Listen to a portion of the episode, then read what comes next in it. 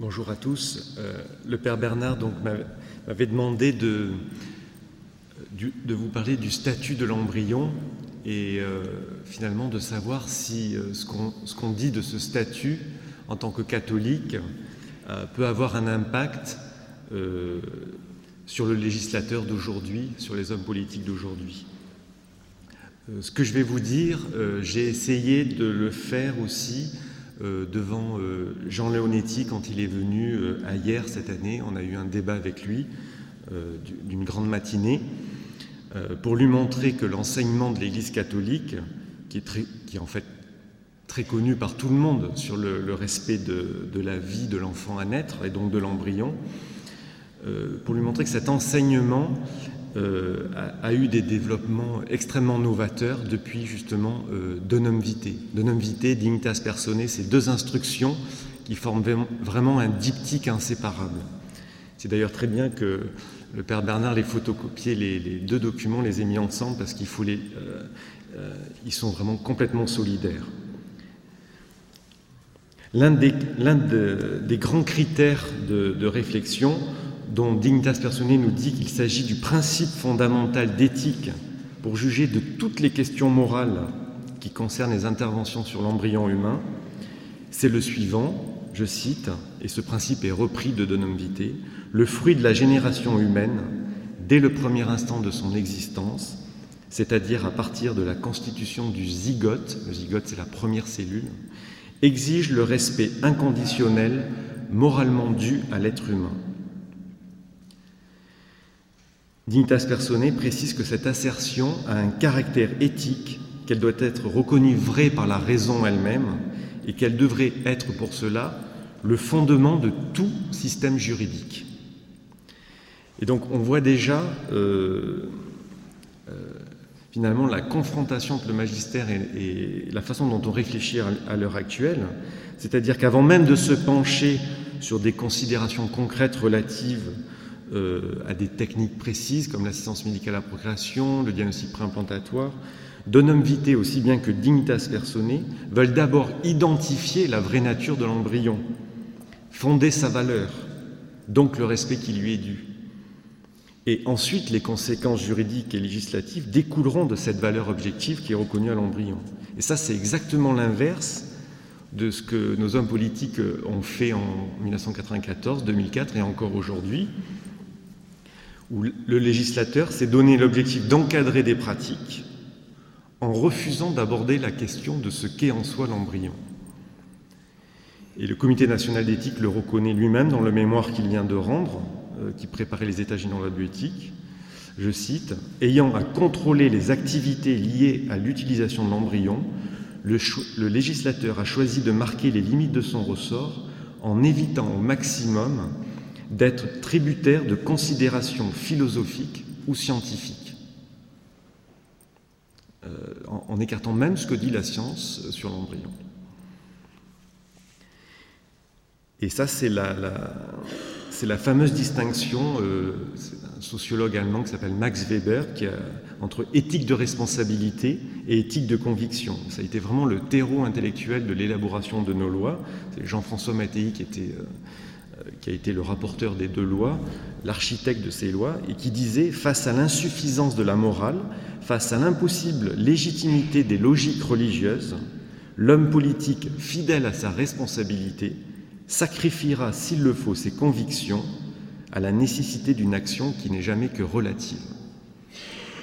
Donc on est en plein relativisme, on évite au maximum les convictions et la responsabilité qui nous incombe, qui nous incombe en tant qu'homme politique, eh bien, c'est d'aller vers l'avant et d'entériner ce que nous donne la technique. La seconde remarque, euh, c'est sur la façon dont on procède dignitas personae pour euh, expliciter la, pertinence du principe du respect de la vie de l'embryon. L'intitulé de la première partie euh, s'appelle Considération éthique, anthropologique et théologique. C'est-à-dire qu'il y a à la fois un parcours qui s'adresse plus proprement à, nous en tant que fidèles, euh, auquel il est demandé un assentiment religieux de notre esprit, et un parcours qui s'adresse à tous les hommes, je cite, qui cherchent la vérité. C'est même plus les hommes de bonne volonté, c'est les hommes qui cherchent la vérité.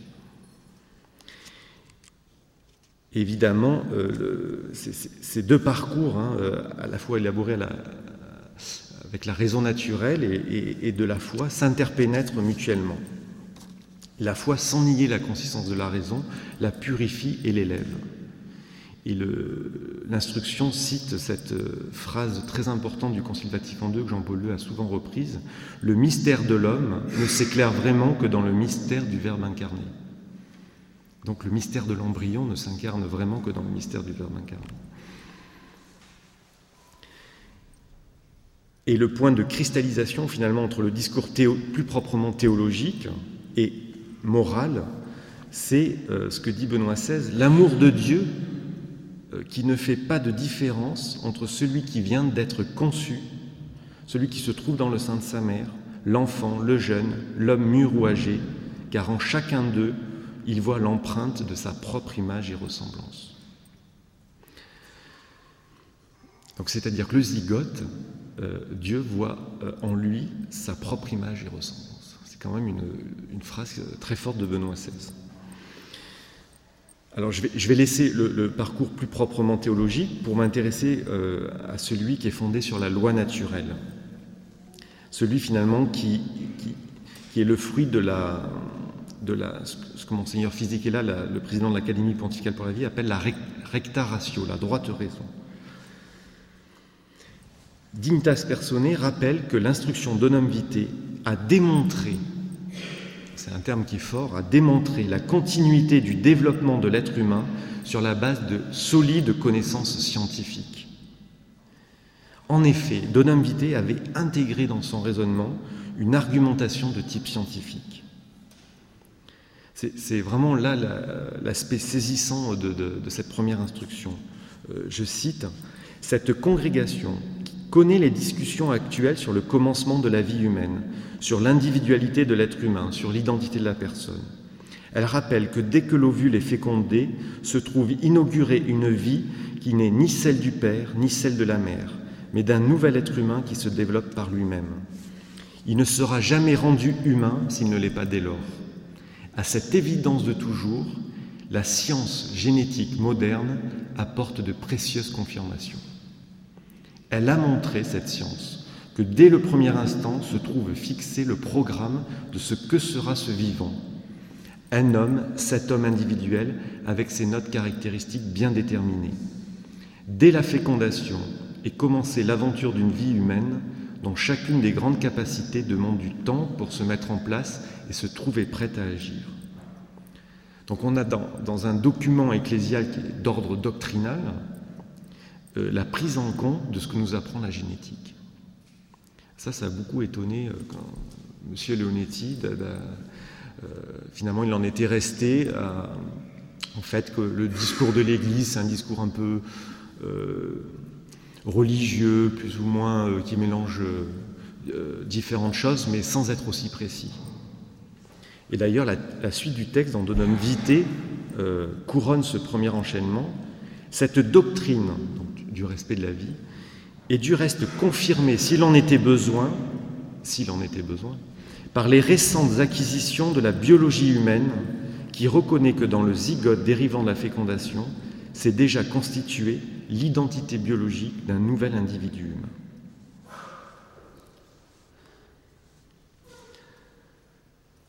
Donc dès la fusion, ce que, nous dit le, magistère, hein, c'est que dès la fusion des gamètes paternels et maternels, on a ce nouveau système d'une complexité prodigieuse qu'on appelle le zygote. Et le développement embryonnaire, euh, qui repose sur le génome, hein, constitué à partir du père et de la mère, euh, permet le déploiement de toutes les activités de ce nouvel être humain. Un professeur de l'Université romaine du Sacré-Cœur, euh, Angelo Serra euh, dit, à partir d'instructions de l'invité, un rapide regard sur les étapes de ce développement nous permet d'établir que le zygote est très précisément et sans aucun doute possible le point de l'espace et du temps où un être humain commence son propre cycle vital. À partir de là, euh, alors, la, conclusion s'impose dans toute sa force. Hein. Le nouveau conçu a bien cette réalité biologique bien déterminée. C'est un être humain en développement qui, de manière autonome, moment après moment, sans aucune discontinuité, construit sa propre forme, exécutant par une activité intrinsèque ce plan projeté et programmé dans son propre génome. Donc on voit que l'Église a, matière pour entrer en dialogue euh, avec les autorités de notre temps justement sur le statut de l'embryon. Vous avez aussi un document que vous pouvez télécharger sur le site de l'Académie pontificale pour la vie qui a été traduit en français, qui est une note de synthèse qui rassemble les travaux de la 12e assemblée plénière qui a eu lieu en février 2006 vous avez les deux tiers du corps du document sont des données scientifiques, biologiques.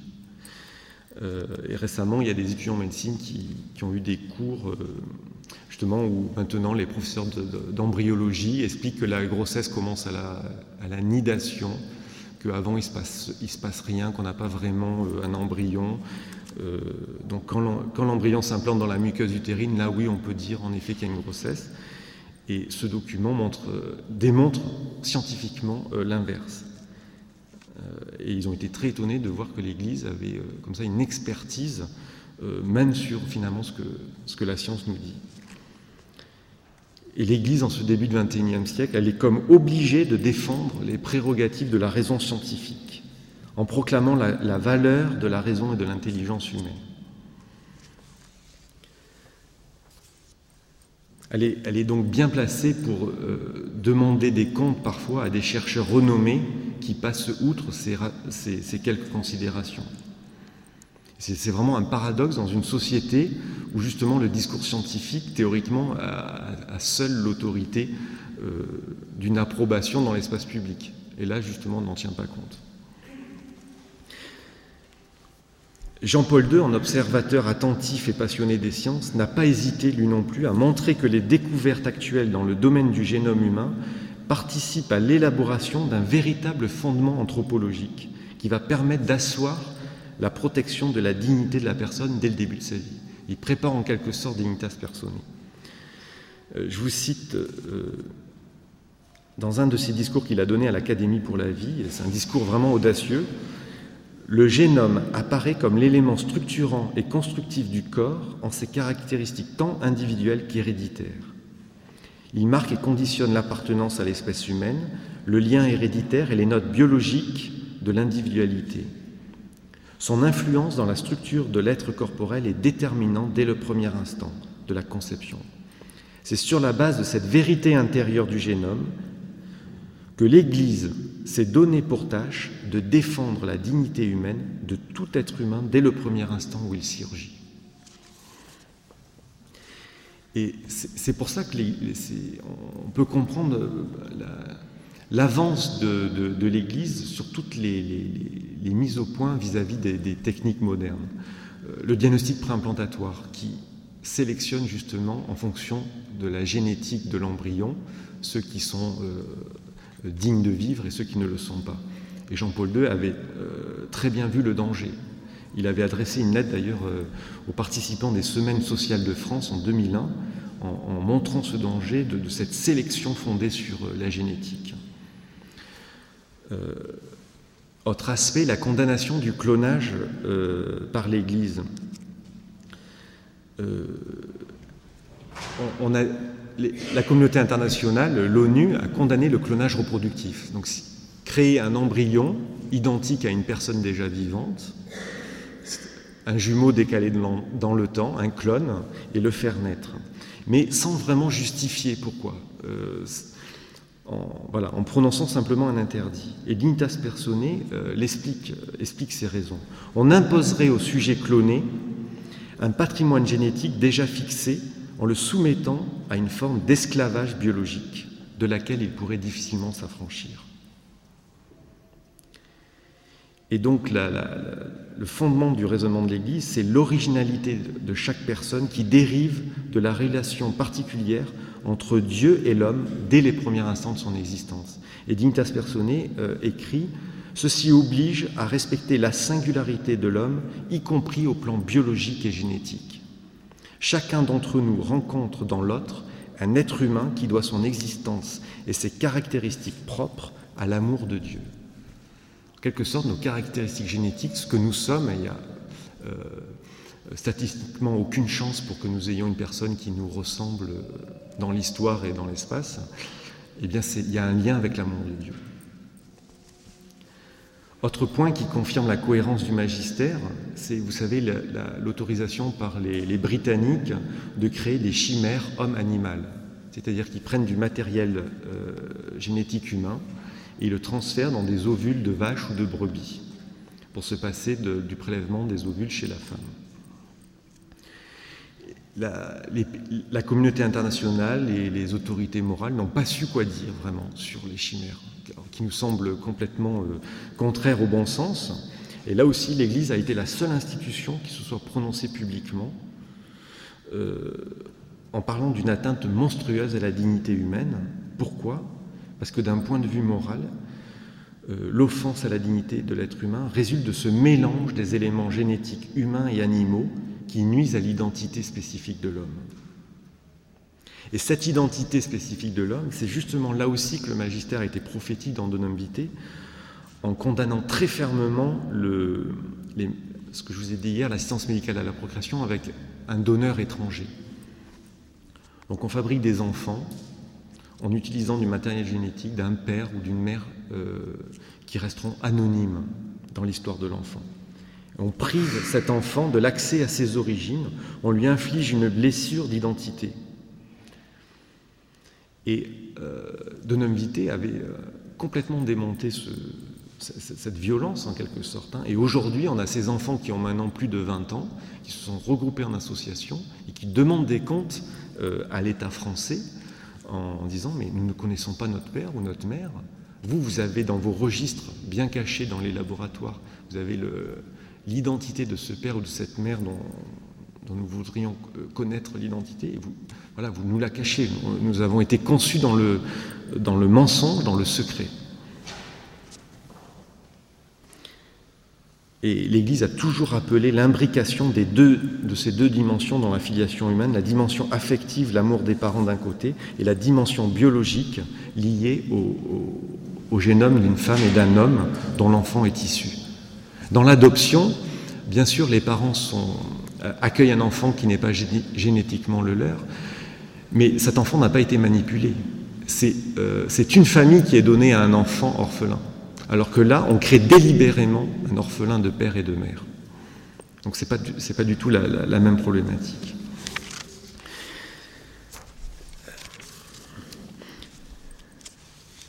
Alors, euh, souvent aussi, dans les auditions à la mission parlementaire, euh, certains chercheurs se sont permis de parler de l'âme humaine.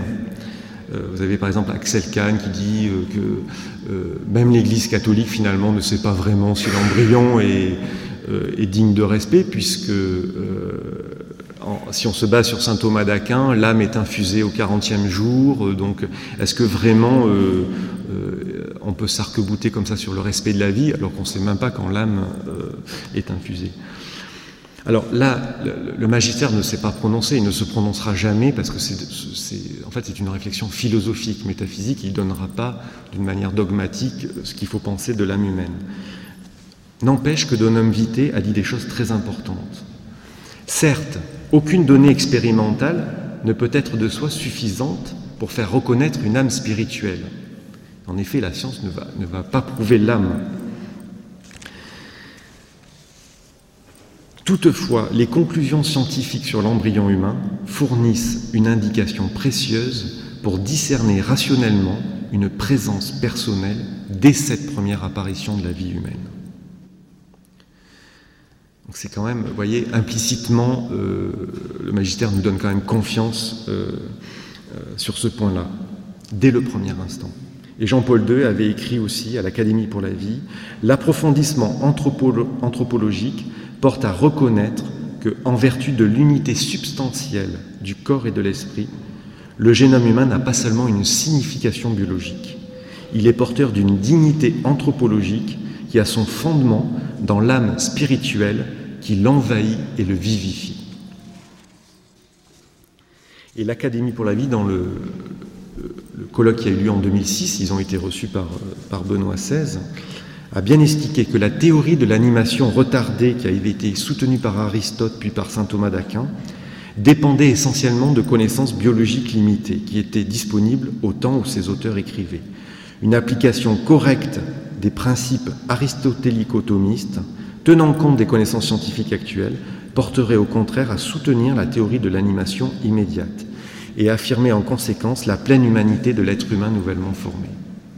La théorie de l'animation immédiate, appliquée à chaque être humain qui vient à l'existence, se montre pleinement en accord avec la réalité biologique. Cette perspective ne contredit pas les principes fondamentaux de la métaphysique de saint Thomas.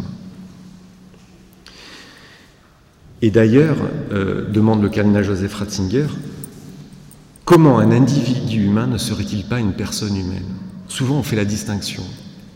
Et M. Leonetti euh, nous a répondu ben oui, c'est vrai que l'embryon, tout ce que vous dites, oui, c'est très cohérent. C'est vrai que c'est pas une chose, euh, ça ressemble à un être humain, mais c'est pas une personne. Et euh, Vité avait dit que finalement la présomption, même si on doute, la présomption est en faveur de la réponse affirmative, qui est que tout être humain est une personne. La charge de la preuve, de toute façon, appartient à celui qui voudrait dire le contraire. Et c'est impossible de prouver qu'un être humain, euh, qu'il existe des êtres humains qui ne seraient pas des personnes. L'instruction de l'invité postule cette interdépendance totale entre les deux notions et finalement demande au moins d'agir. On nous parle beaucoup de principe de précaution, et eh bien d'utiliser ce principe de précaution, de précaution en disant il n'est jamais permis d'agir avec une conscience douteuse, surtout quand il s'agit du respect de la vie.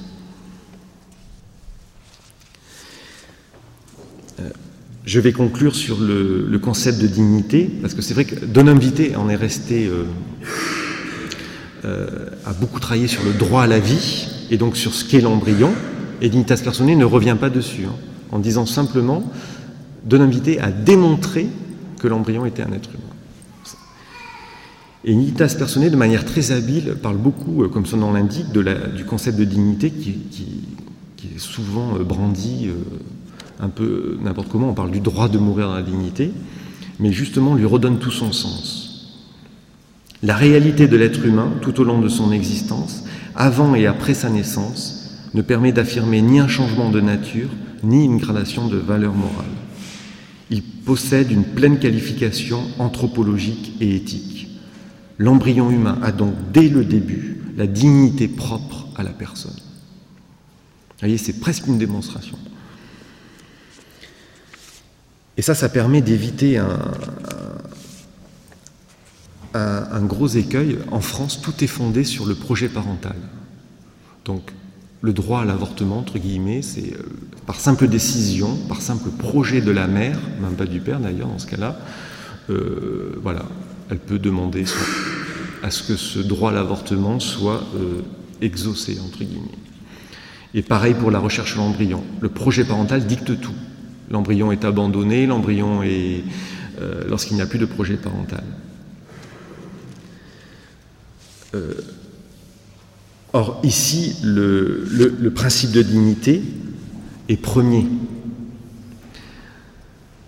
C'est parce que l'embryon a la dignité de personne que nous nous posons la question de l'accueillir et que nous ne pouvons pas l'abandonner.